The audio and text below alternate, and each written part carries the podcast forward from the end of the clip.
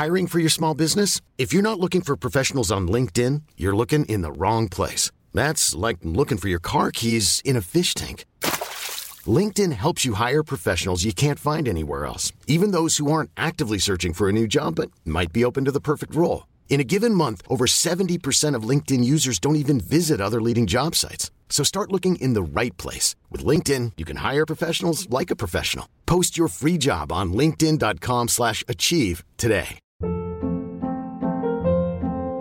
Hold up. What was that? Boring. No flavor. That was as bad as those leftovers you ate all week. Keke Palmer here, and it's time to say hello to something fresh and guilt-free. Hello Fresh. Jazz up dinner with pecan-crusted chicken or garlic butter shrimp scampi. Now that's music to my mouth. Hello Fresh. Let's get this dinner party started. Discover all the delicious possibilities at hellofresh.com.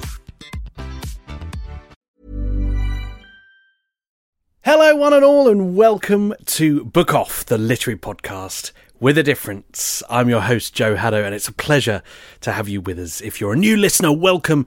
And if you're one of our regulars, well, it's so good to have you back. And thank you for always supporting the podcast. Uh, if you like what you hear, if you're a fan of this series, then please do shout about it and share it with some book loving friends. We're always open to more listeners here, and the more we can spread the word, the better for us, and we really appreciate it. On the recording of today's episode, we were hampered by gremlins uh, who were insistent on making our life a misery. Uh, but we managed to connect all the wires uh, to bring you DBC Pierre and Sophie Mackintosh from various parts of the UK. So sit back, relax, and enjoy.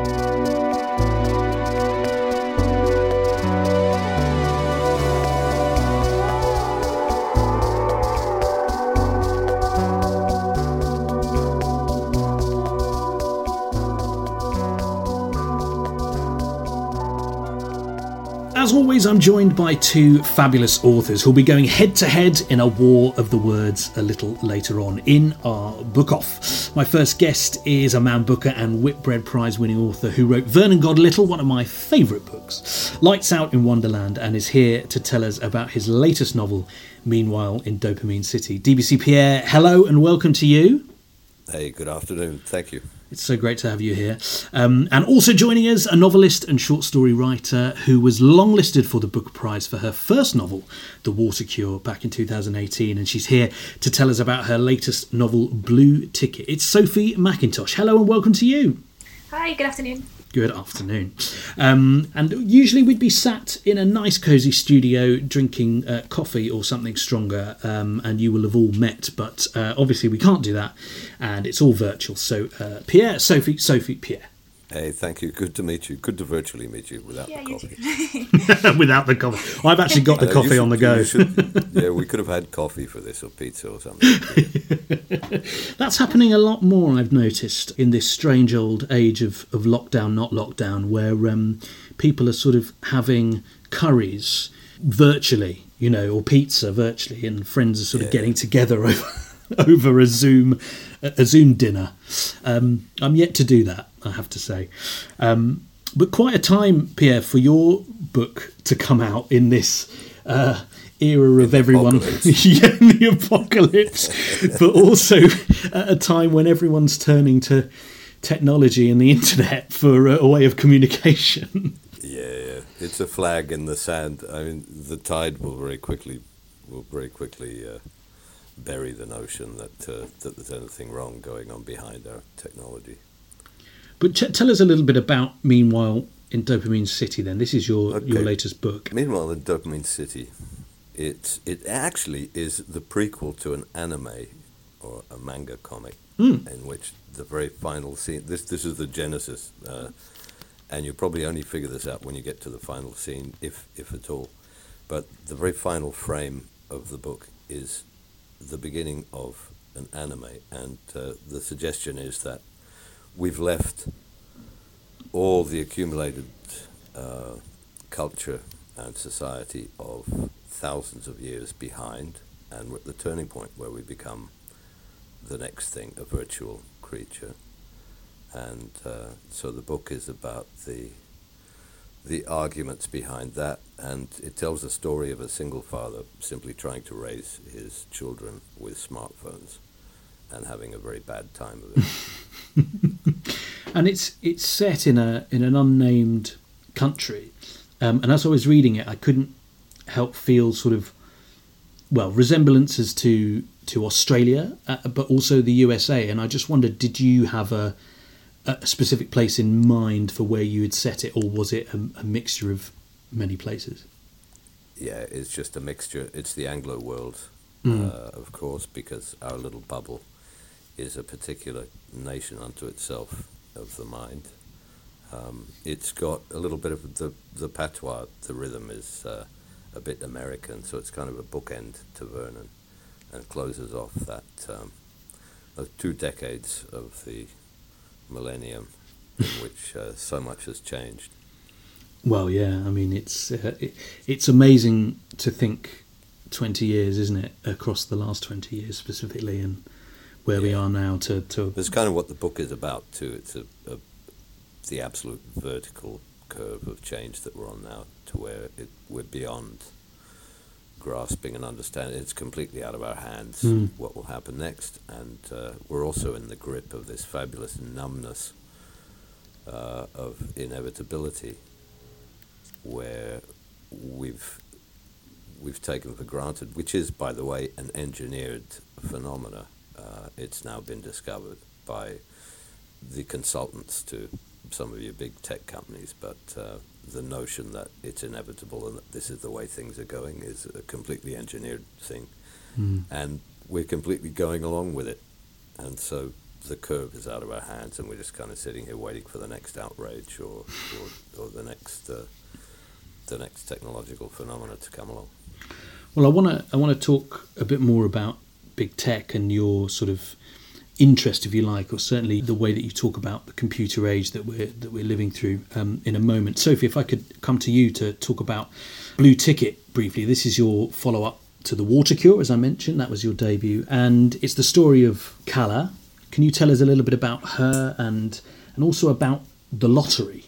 Yeah. Uh, so Blue Ticket is set in a world where, on the day of the first period, girls are taken to a lottery station and then through a lottery system they pick a white ticket or a blue ticket. And the blue ticket means they can't have children and a white ticket means that they can.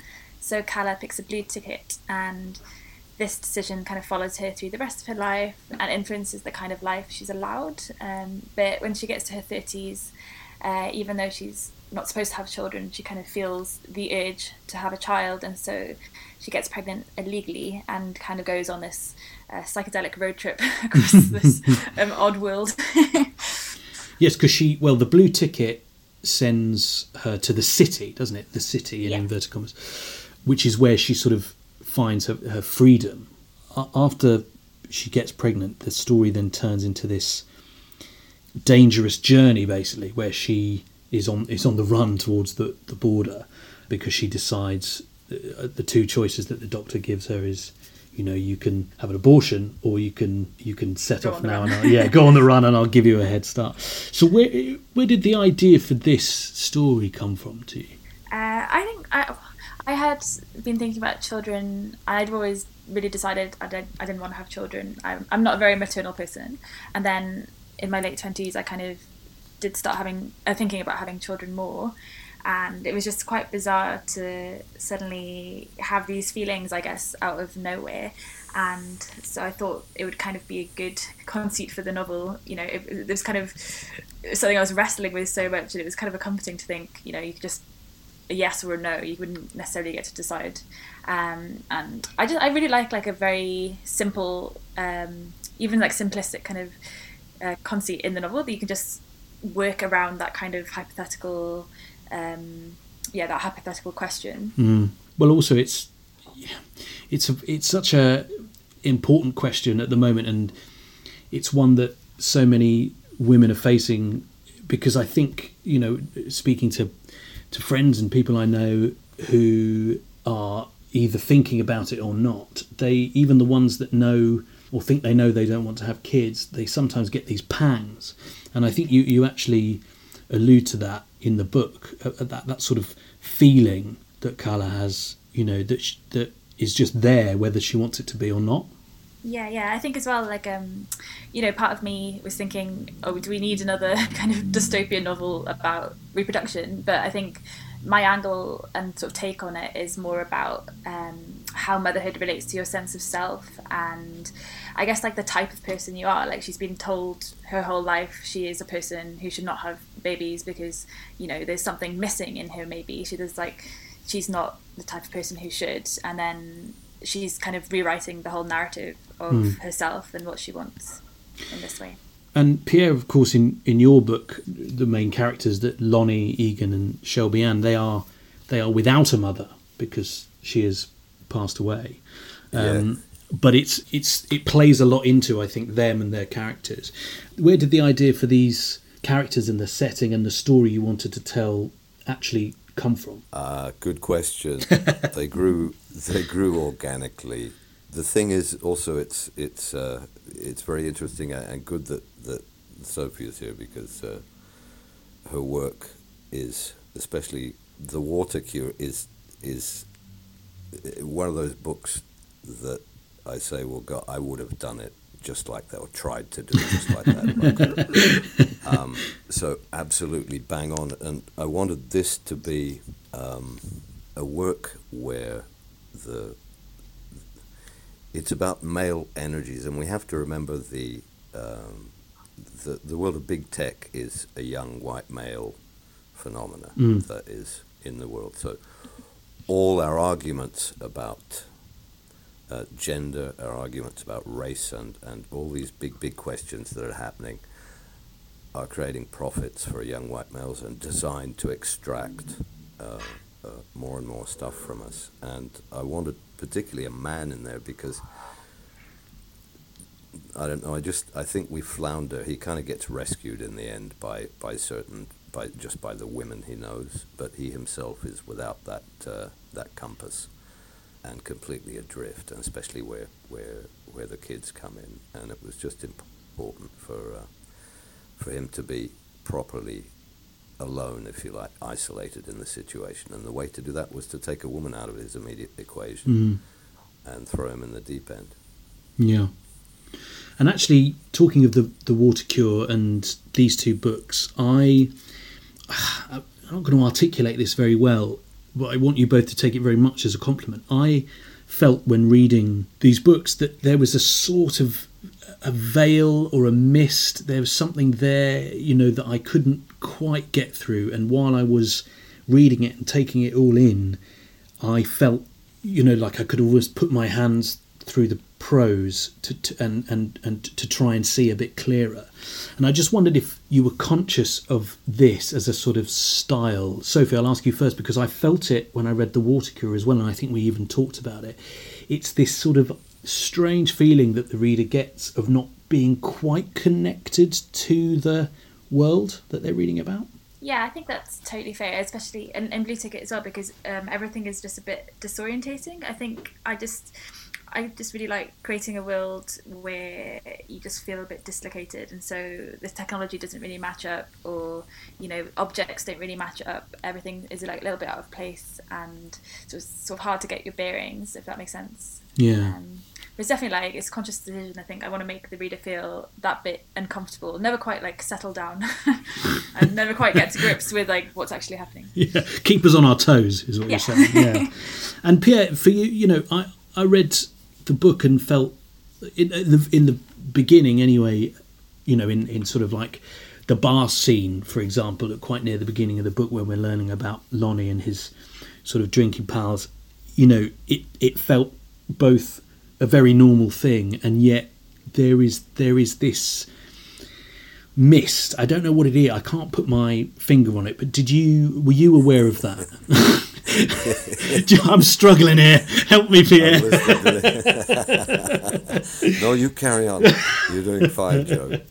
Um, listen, I'm sitting here laughing because, of course, what we're talking about is photorealism. Uh, Sophie and I are photorealists. I don't know mm. about Sophie, but what I'm describing is absolutely my connection to the world.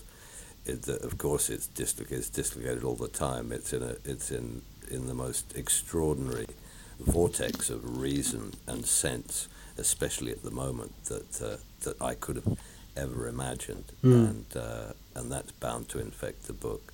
Uh, the question, uh, this, this is what makes us consume, and it's what uh, it's what informs our everyday. Is simply now looking for a sense of home, a sense of uh, security, if you like, and a sense of continuity, and that has completely gone.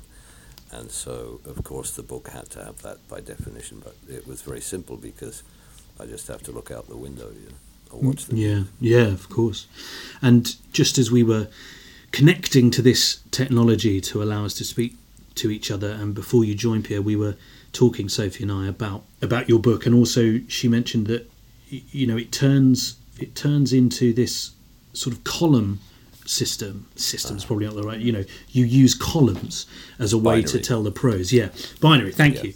And was that something you again that came organically, a bit like the, the evolving of the characters, or, or was that something that you'd set out to do? No, that came at the very last minute. That came. I could have delivered the book uh, a year earlier, Oh wow! and I needed to do it. You know, I was poor and ready to deliver the book after already you know, three or more years of work on the damn thing. but um, something wasn't right, and it was the experience of leaving. The book also is a, a flag in the sand of old versus new. I just wanted to say this is how things used to be. And so the beginning of the book is is the good old days. There's a single narrative. Things can be outrageous, but we kind of there's a snap to grid function in life where we know what reasonable is, and and we know the tolerances of most things. And of course, once you split your life into two things, whereby you're living your actual life and and uh, manipulating the little square of air and dimensions around your body, but also dealing virtually then with information and with people at a distance uh, and completely conceptually through your phone, then your worlds are split into two. And it's so ubiquitous now that we do the two things without thinking and Mm. we switch between them throughout the day. Uh, and I just, there, it was difficult for me to, because the book's allegorical as well, and it, it needed to not only explain that that was happening, but to have it happen. And so in the end, I said it's just got to go binary in some way, and in a form that actually you can ignore the one of those columns and just read the narrative through Mm. uh, at a fast clip. But of course, those culture columns also inform the narrative, and, and so you can get a little bit more out of it. Yeah, but your eye is drawn over. You know, as it's it's it's a strange sort of feeling, and yet you, you want to read all the words. We're just aware that something else is going on, and that's the thing. There's no there's no peace. There's a 24-hour feed next to your head. So even if you're just aware that something else is going on, and that, that your domain is no longer the is no longer the universe that it was. Hmm. Sophie, what's your relationship like with technology and with social media? Uh, I feel like I'm I'm like very online. Actually, it was funny uh, reading uh, Dopamine City and reading it on my Kindle, uh, not my Kindle, my iPad, and like literally notifications popping up at the top of my screen as I was reading it. I was a little bit on the nose, to be honest. Um, actually, like, re- re- re- reading it as well, like I think I might have had a really different reaction to it if like pre-pandemic because I think my concentration has never got back to what it was. I know like in the early days I was literally I couldn't read a book. I was only checking, checking, checking, checking everything. Hmm. Um, so like that kind of reminded me of that experience a bit um, in a really sort of interesting way. But yeah, I think I would love to be offline. I think uh, I, I want to like pull a Sally Rooney and just kind of be able to delete all my social media and still like sell books. But I feel like I, I deactivated my Twitter a while back, and my US publishers were like, "Can you reactivate because you do have a book coming out?" Like, "Okay." oh. yeah, but it's nice, like kind of purging feeling when you do get off it for a bit, and Yes. I'm like, wow, I have so much more time in my head, and but you still have these like physical reminders, like I'm still going to refresh the page, and then remembering there's nothing to refresh because my Twitter feed is gone. It's it's it's a bit like it's a bit worrying, really. yeah, I mean, it is. I, I just find the whole thing so scary and awful. Really, that my is my personal opinion. And although, I mean, I I'm sort of such a hypocrite, really, in that I, I really hate I really hate it. I feel weird doing social media, but, and yet I do do it. You know, I haven't shut down any accounts and that I just don't really go on them that much. So you know, it's like, come on, Joe, pick a lane. What are you, what are you in? But reading, meanwhile, in Dopamine City, Pierre, I, I got I got a real sort of sense of someone who who who sort of feels the same as I do, but is probably a bit further down the line with it. That being you. well, do you know what is weird? I love the technology. Um, and I actually think it is uh, it could have been the key to a real emancipation and a real a genuine connection. And I've always loved gadgets. Uh, I've been with computing. I was programming, you know, from starting in the early '90s, and so it, the tech itself isn't isn't a problem. There's some really nifty gadgets. Mm. My problem is that it doesn't belong to us. That our behavior has become a market by itself, and that data now belongs to others for their profit. And so everything we're seeing is now engineered increasingly and bacterially engineered to extract from us our personalities, our fears, even our our intestinal flora, our breathing, our heart rate, and any possible thing whatsoever, with a with a view to owning all the information in the world and you know, I don't want to give my uh, life to a corporation. Hmm. And that really, it's kind of a double shame because these gadgets, first of all, these are gadgets, and it, it is kind of incredible. I mean, they've obviously found uh, the seat of human foibles in that they've become the main game. I mean, they're supposed to be tools, but actually now they are. Well, they're like drugs, aren't they now? Game. They're the sort of yeah. the drug of the youth. Well, it's the dopamine hit we get just from things happening, exactly. And, uh, you know, and, and likes and stuff. But it could have been such a cool thing if it could have made us more autonomous. Is what I'm trying to say. That data should have stayed in our homes and should have been under our control, and we should have access to it at all times. But mm. you know, now we have. I mean, the next level is now happening, which is the Internet of Things, and so you know, your automatic vacuum cleaner is actually mapping and selling the floor plan of your house. That's happening today. Um, you know, your your gaming station is studying your eye contact and mapping that and selling it behind you onto a market. We don't have access to that data, so we are now we are now the the uh, the gold mine, but unwittingly, and you know we've taken it on the false premise that somehow that is in return for, for certain free services, and yeah. it's absolutely not true. Would would I be right in thinking, Pierre, that, that this book is set sort of in the now rather than in the future? Yeah, it is set in the now. It goes a little bit into the future, and it, it does to, at the end, doesn't it? It gets yeah. a little bit weird, yeah, but not too far into the not too far into the future. I mean, it goes into some interesting sexual products, which I had, I had a lot of fun imagining. Um, and um, but of course they already exist. By the time I finished the book, of course there are uh, there are device. I'll try and do this extremely politely, um, but there are device personal devices you can have which via the Wi-Fi will connect to other people with the okay. devices. uh, yeah, where really there's not much you can't feel and do virtually now um, mm. in in any sense and um, so it's just a case of that becoming normal. I think the book also is is about our biggest enemy. I think uh, in the current day, which is how quickly, how adaptable we are as a species, and how quickly certain outrages just become normal, and we move to the next level above them. And I think we've uh, we've normalized way too much dangerous stuff at the moment.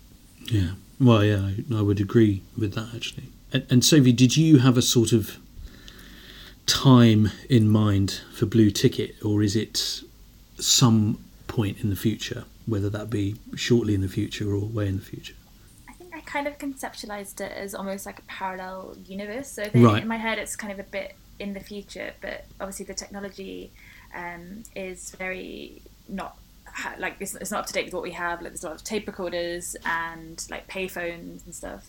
Um, I think part of that was logistical because you know, if it did take place now, um, or in the future with a lot of surveillance cameras and technology, you know, you can't really go on the run. She'd be found like very easily. yes, that's true. So yeah. it's like well, if she if she if she is kind of operating in this world of like dictaphones and payphones, uh, where you can just like disappear for a bit, um, it kind of makes it work better. But I think it, I also like that idea of being able to disappear a bit more and that kind of analog feel. I think like the main feel for me of the whole book is just kind of 90s European service station holiday. I'm not like had a holiday, not like had a holiday in a service station, but you know, like you've been on the motorway for ages and you're in like a strange town in Germany or something, and you're kind of like really bored, and you're eating something that you don't, you're not familiar with, um, that kind of vibe. So, you know. I was quite into there's a TV show I can't remember what it's called. I think maybe it's called like Hunted or something, and you have to Yes, that's yeah, right, you have yeah. to like disappear for a few weeks. I was kind of, I, I, I really like that show, even though I know it's completely like staged. But it was interesting to think like how how actually do you go on the run? Well, yeah, because the, the, I think the the best thing about that show, indeed, the draw of it, is that you sit there watching, thinking, "What would I do? Yeah. How would I? How would I do it better than these idiots?" and of course, the truth is that you probably wouldn't, because you'd you'd get tracked somehow. yeah, it probably last about 24 hours. Um, well, it's time for our book off now. This is where um, each of you gets uh, three minutes to tell us, um, me and the listeners, about a book you absolutely love, uh, something that you think we should all read, and, and something we may may have heard of and, and may not have heard of. And it's uh, a little bit of competitive fun. Um, before we uh, get to that, though, um, I'd love to know what you have been reading recently. Um, a question I hate being asked myself because I just go blank and can't think of the last book I had in my hand. Interesting, Sophie, that you said you know initially in in this strange period earlier in the year, the, the lockdown and everything, that you couldn't really concentrate and, and couldn't read, and I was exactly the same. And it actually took a, I ended up reading a biography, a musical biography, to sort of get me back into um, fiction again. But now you're back up and running, as it were. What have you been um, reading recently, or or the last the last book that you've enjoyed? Uh, so I'm reading a book called Luster by Raven Leilani at the moment, which I think is not out in the UK for a bit, um, but it's it's come out in the US. It's a proof. Um, but also kind of returned to kind of like comfort reading. I find myself gravitating to short stuff that I'd read before. Like I was reading um, Marguerite Duras quite a bit. I just found it very easy to kind of concentrate on, and also she's so kind of cold and bleak. you know, kind of really uh, worked, worked for me in those early days. Um, Great. What about you, Pierre? Have you been you been reading? yeah, I've been reading. I'm a very slow reader, so my books happen in real time. I can read you know, a lifelong saga of generations, and it actually takes me that long to read the book. Uh, just because I'm slow, I, I, I get stuck you know, almost autistically on, especially good writing. I I, uh, I just go back over and over and over it. So I do about three pages a day. In a sort of pleasurable way, in a sort of just to soak it up. Is that? Yeah, I love yeah. it. It's yeah, it is to soak it up and just and just to revel. I mean, certain certain ideas and uh, turns of phrases are really fresh roses in a garden, and when you come upon them for the first time, of course, you know, like everything, they have dynamic quality, and if you read them a hundred times, they'll lose that. But in the first moments when you find it, I just like to stay and and reflect. So, good books uh, are, are dangerous in that sense. I can be stuck for a year with them.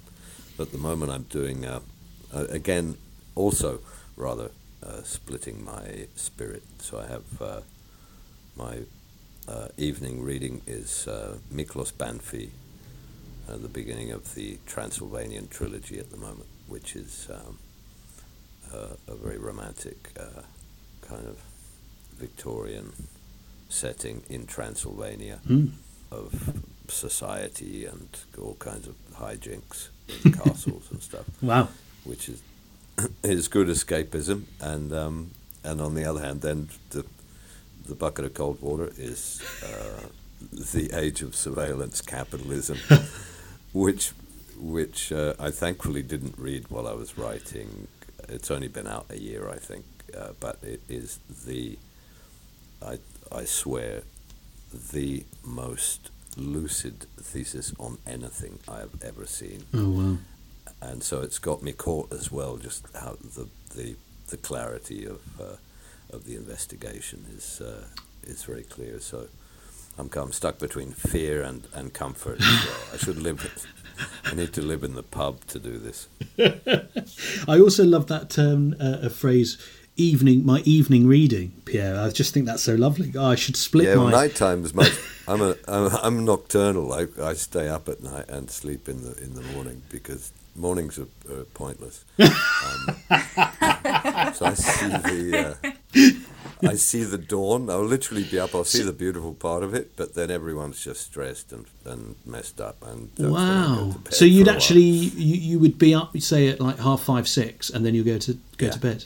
Wow! Yeah, I'll go to bed at six o'clock or something. Yeah, and um, it it's it's just nicer that way. But also, you know, because we're we're sponges. I'm not convinced that we are.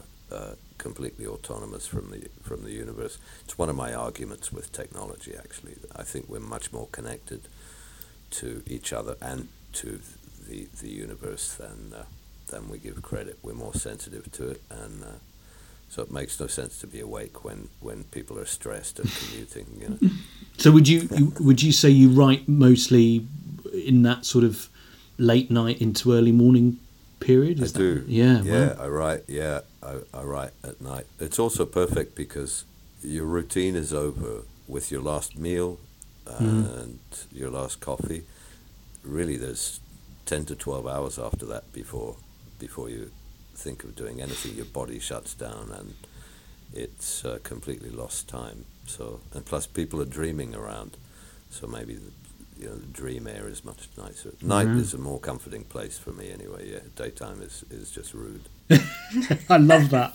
I had no idea, although it fits you perfectly, Pierre. I can just, I'm so glad that that is the case. It's also, yeah, it's better for drinking as well. yeah, yeah, it is. Yeah. um, Sophie, are you are you are you, you going to tell us that you you get up at six and you know write for five hours now? Oh, I, I, I am like actually completely opposite. I do. I, I love being up really early. I think I think my, my ideal kind of sleep schedule is like nine to five. it's quite funny because like, my partner is completely the opposite, and uh, the, you know, especially in lockdown where we can kind of revert to our natural sleep patterns or whatever. Like there've been definitely nights where I've got up like two hours after he's come to bed, and so this is quite good, kind of like a relay system. If we actually do have a baby, this would be perfect. and just yeah, quite convenient, isn't it? You know, to get a couple of hours with each other, and then uh, you can concentrate on on what you need to do. it keeps the relationship fresh. Probably does, yeah, yeah, it probably does. right. I'm Sandra, and I'm just the professional your small business was looking for. But you didn't hire me because you didn't use LinkedIn Jobs. LinkedIn has professionals you can't find anywhere else, including those who aren't actively looking for a new job but might be open to the perfect role, like me. In a given month, over 70% of LinkedIn users don't visit other leading job sites. So if you're not looking on LinkedIn, you'll miss out on great candidates like Sandra. Start hiring professionals like a professional. Post your free job on linkedin.com/achieve today. Ever catch yourself eating the same flavorless dinner 3 days in a row, dreaming of something better? Well, HelloFresh is your guilt-free dream come true, baby. It's me, Keke Palmer. Let's wake up those taste buds with hot, juicy pecan crusted chicken or garlic butter shrimp scampi. Mm. Hello Fresh. Stop dreaming of all the delicious possibilities and dig in at HelloFresh.com. Let's get this dinner party started. Millions of people have lost weight with personalized plans from Noom, like Evan, who can't stand salads and still lost 50 pounds. Salads, generally, for most people, are the easy button, right? For me, that wasn't an option. I never really was a salad guy. That's just not who I am. But Noom worked for me. Get your personalized plan today at Noom.com. Real Noom user compensated to provide their story. In four weeks, the typical Noom user can expect to lose one to two pounds per week. Individual results may vary.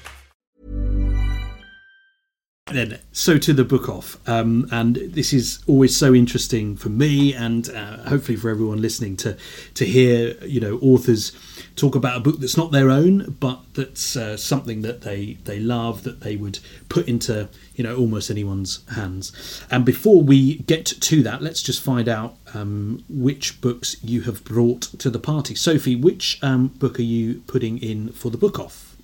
So I have chosen All My Puny Sorrows by Miriam Toews. By Miriam Toews. Yeah. Okay. Uh, and Pierre, what about you? I'm going to go straight for the book I've read the most, the only book I've read about 12 times and which I needed to read. So this is a medication as well as a book and uh, uh, and a map which is the classic uh, Papillon by Henri Charrière by Henri Charrière. Absolutely fab.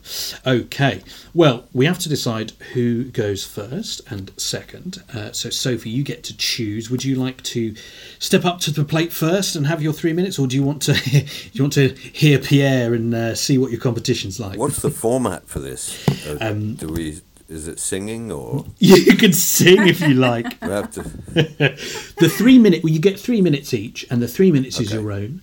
Uh, you don't have to use all three. So if if you if you can pitch your your chosen book in two two and a half minutes, that's absolutely fine.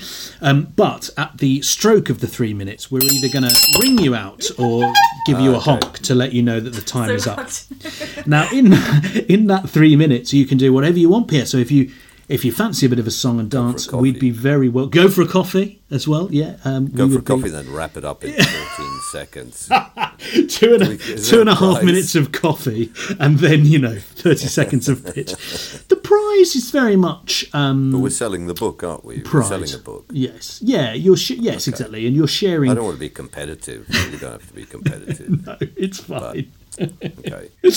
So, Sophie, would you would you like first or second? Yeah, I'm happy to go first. Going first. Okay, yeah. fantastic. And Pierre, at the uh, stroke of your three minutes, if and when you get there, would you uh, like to be honked, or would you prefer the uh, school bell? No, honking. Honking. Very honking, good. Yeah. Okay. That's a male thing. Thou shalt be horned. Great. Well, Sophie, it's over to you then. I'm going to put three minutes on the clock uh, to tell us about All My Puny Sorrows by Miriam Towers. Over to you. Hey, so All My Puny Sorrows is a book which to me is a very special book. I've read it several times and has the distinction of being both like the most sad book and also the funniest and most life affirming book I've ever read in my life. I feel like um, the the pitch of like the plot seems so incredibly dark. Um, it's about two sisters, Elfrieda and Yolanda, and Elfrieda um, wants to end her life, and Yolanda wants to keep her alive. And so it sounds like so intense and so sad and it is incredibly intense and sad but it's also just wickedly wickedly funny. Um, i am a real stickler for books about sisters as well and this just feels absolutely incredibly real.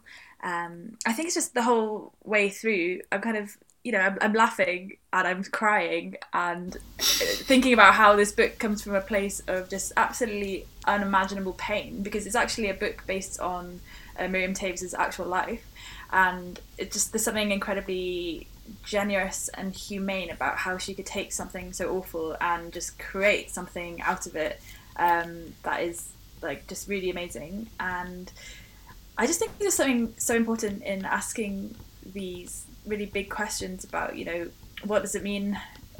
Why are we alive why does anything matter and what does it mean when you know someone wants to die and you love that person and what can you even do about it?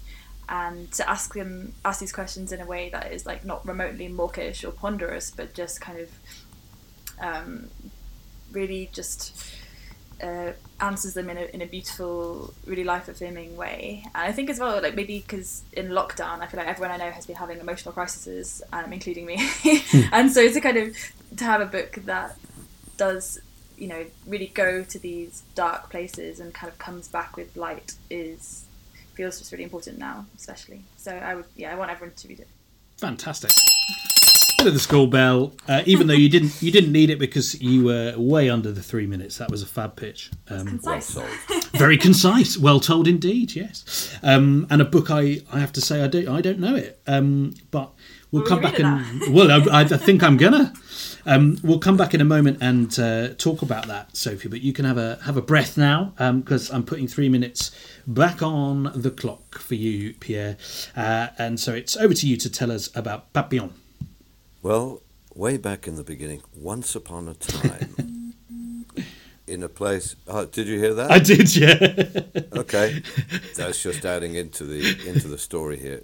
Uh, once upon a time, I grew up in a ridiculously privileged place and had a wonderfully comfortable existence uh, to a crazy extent. And it was in a big house, in a mansion. excuse me.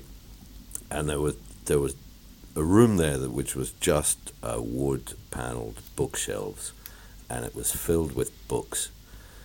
And across all of my upbringing into adulthood, I can remember the spines of certain books that jumped off the shelf, which I never even took off the shelves.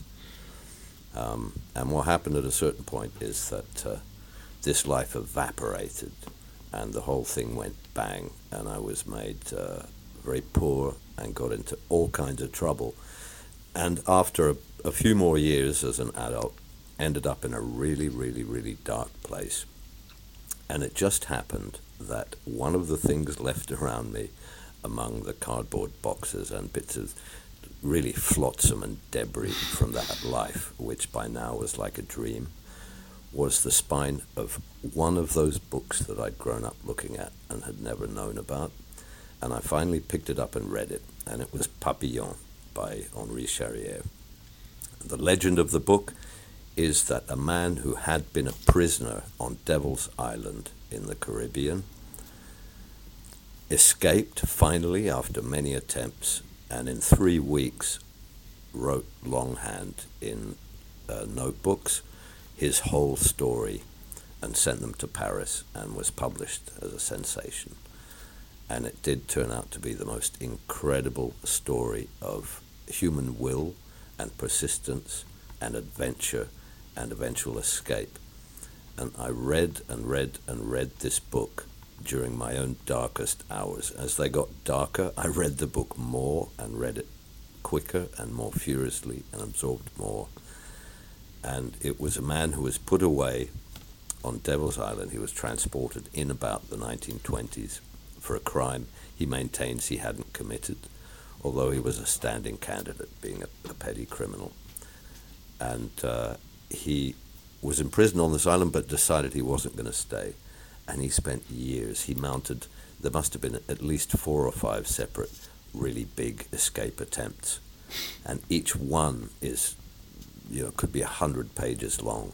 He would be years and years and years in a dungeon with spiders and bugs and snakes, and then would escape and then be recaptured and brought back, and then he would hatch a new scheme.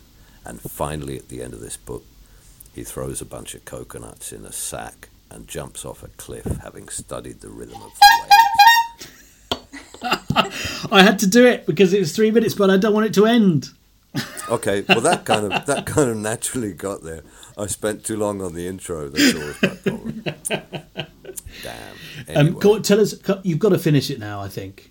Uh, uh well, no, that, well, that's pretty much. Okay, fine. The coconuts it, is the just, end. It's the ultimate. Listen, anyone going through a, a hard time, uh, anyone in that long, you know, we live in very immediate times, and, and we need we need our gratification and stuff. And unfortunately, life throws some really long games at you. And if you're stuck at home with the wrong person, or if you're even physically in prison, uh, you're in one of those situations which is just a long grind. Mm. This is the book because it it describes the will to overcome that and the spirit but it does it with all these adventures, including Amazon animals and all kinds of, of weird and wonderful things. It's just glorious. It's like Enid Blyton. It's like Harry Potter for for uh, derelicts and grown-ups. Stick that on the cover. they should do. Oh, fabulous! Um, wow, thank you so much uh, for both of these pictures, which um, which I absolutely loved. Uh, Sophie, coming back to your choice, um, I just I, I loved how you sort of t- talked about it being the most sad book, but also the most life affirming book. And I I sort of love that feeling you get from reading a book that's intense and, and it's sad, but that makes you laugh. I think there's something, there's a real sort of release in it. I'm wondering if, I, if I've done a like a disservice in calling it life affirming because that I, feel like that feels like the kind of thing you put on like a self help book and, and, and like eat, eat and pay love and it's really not it's you know it's extremely extremely dark. I mean it's like it's just Yeah. it's, you know it's, it's a funny book about suicide. I mean it's, it's kind of extremely dark, um, but yeah it does have that kind of maybe like I'm trying to think what is a better way to put just just yeah I can't think of a better Yeah, way it's, to put it. I know it's what you mean. It's hard, but I, we'll use life affirming, but we sort of know what you mean. You don't mean it in the uh, in the self help uh, style. It's a good term, isn't it? but it is a good term. Yeah. yeah. I mean, talking about asking the big questions and about how refreshing it, it might be to some people to have those sort of on the page and actually reading about it. I mean, I I speak to friends who who do do not like talking about death. You know, in any sense, they don't like it when someone dies and they don't want to think about their own demise, and that's fair enough. I think a lot of people are the same. I, however, have got sort of I'm quite chatty about death in a weird way. I uh, I really Mexican, you're a Mexican. Eres un mexicano. because well i don't know i think you know everyone's different but i i just I, am sort of quite happy to talk about it and i know that this book is specifically um, or it sounds to be specifically about about suicide which is obviously a, slightly different to, to to someone just passing away actually choosing to end one end one's life but i I think we need a i think we need more of just the big questions on the page to read about um, so i'm definitely drawn to this book, Sophie, and I'm really glad you've, you've put it on the radar. And Pierre just wove a fabulous story about a story there. I loved the, the image of this wood panelled room and the spines. Um, it's just, you know, I could see it. And what an, just what an incredible story, you know, that he wrote this longhand and, and sent it to Paris. I mean, it's It's crazy. it's crazy to think that that could happen in 2020. I mean, not that it would happen in 2020, but thinking about it in 2020, it's a, it's hard to imagine now, isn't it? Well, yeah, not for long. Here we go again. I swear. Uh, within the next few years, as I've been speaking with uh, over the last years, uh, not deliberately but uh, casually, with many, many people, many much older people, and also many historians and stuff. But we're coming into, um, uh, you know, we're going to come into, uh, let's say, uh, disturbing times. I think for, for quite a while. But you know what? On Sophie's Choice and what we're just talking about, Sophie's Choice was a movie, wasn't it? Yes, it was. It was a book. It was a book Sorry, and a movie. I Didn't mean to, yeah, I didn't mean to, to, to coin that there. Speaking of her, her choice of book, highlights something, and, and what you're just saying about death, highlights something absolutely crucial, and, and which uh, is the only thing that makes that gives me pride in in writing books, is that you know we live in incredibly conformist times and the pressure to think this or think that and to not voice alternate opinions is really, really strong at the moment. And you know, it has turned out that the only safe sphere for discussion at the moment is literature. The only one free of politics and free of commerce at this stage is exactly what uh, what Sophie's doing, and also the book she's proposing, where we can talk about sticky, uncomfortable things, but we can do it in we can come from any angle onto these questions, and um, it's as you're saying about death, so much now, more than ever, needs to be talked about and not shouted about, and actually books are where we can do that and where that's happening. So. Uh, it, it, it was just a wonderful illustration of that. It just came to me that actually doing exactly what they should, which is feeding us. There's a backstage to all of this bullshit uh, of life, and uh, and we can meet backstage and actually talk about the real stuff, and we can do that in books. So good choice. Oh. For it. What a lovely, lovely image and a lovely way to round off the podcast. Yeah, a backstage. I'd, I'd very happily s- backstage. stay backstage with you two and uh, and and chat about all things. Um, Next time we'll do it with beers. Yes, I really hope so. Yeah, uh, I would have brought a nice, uh, yeah, I would have brought a nice selection of things to the studio had we been there. But never mind. There's there's always next time. And thank you both for these brilliant pictures. Both books sound fab, and uh, I definitely, I definitely want to, uh, I definitely want to read. Nana now. You can be like grandma, and so you, you love us both the same. Is that right? I don't have a favourite, of course I don't. I love you equally. Um, but you know what? I'm gonna, I'm, ju- I'm, I'm gonna take all my puny sorrows today. I'm just that for the for the big for the big questions and for the intensity and humour. I think, but I also just think Papillon sounds amazing, and I loved that story that you told about it and what it means to you, Pierre. So there, there are no winners really. There are no winners, and there are no losers. Do you get the celebratory honk? The, the, the You, kind of- you get a bit of three. both. How about that? Oh, that's so loud in my headphones. Sorry, I even that was away from the microphone as well. Imagine I what it's a like in cruise here. I want a cruise ship horn. Put the cruise ship horn on. Oh, I haven't got one of those handy actually. There you That's go. a foghorn. That'll do. Oh, it's something, something like that, isn't it? Something like that. Uh, Blue Ticket by Sophie Mackintosh is published by Hamish Hamilton, and Meanwhile in Dopamine City by DBC Pierre is published by Faber, and they are both available now. And if they're not on your bookshelves, they should be because they are absolutely fabulous books, and I have loved reading them, and I've loved talking to you both. Thanks so much for taking the time.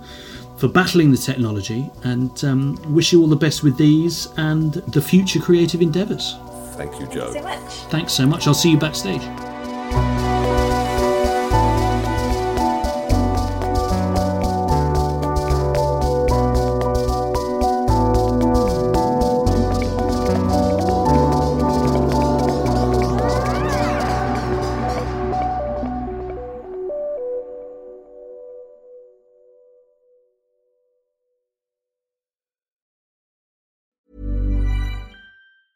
Hey, it's Danny Pellegrino from Everything Iconic.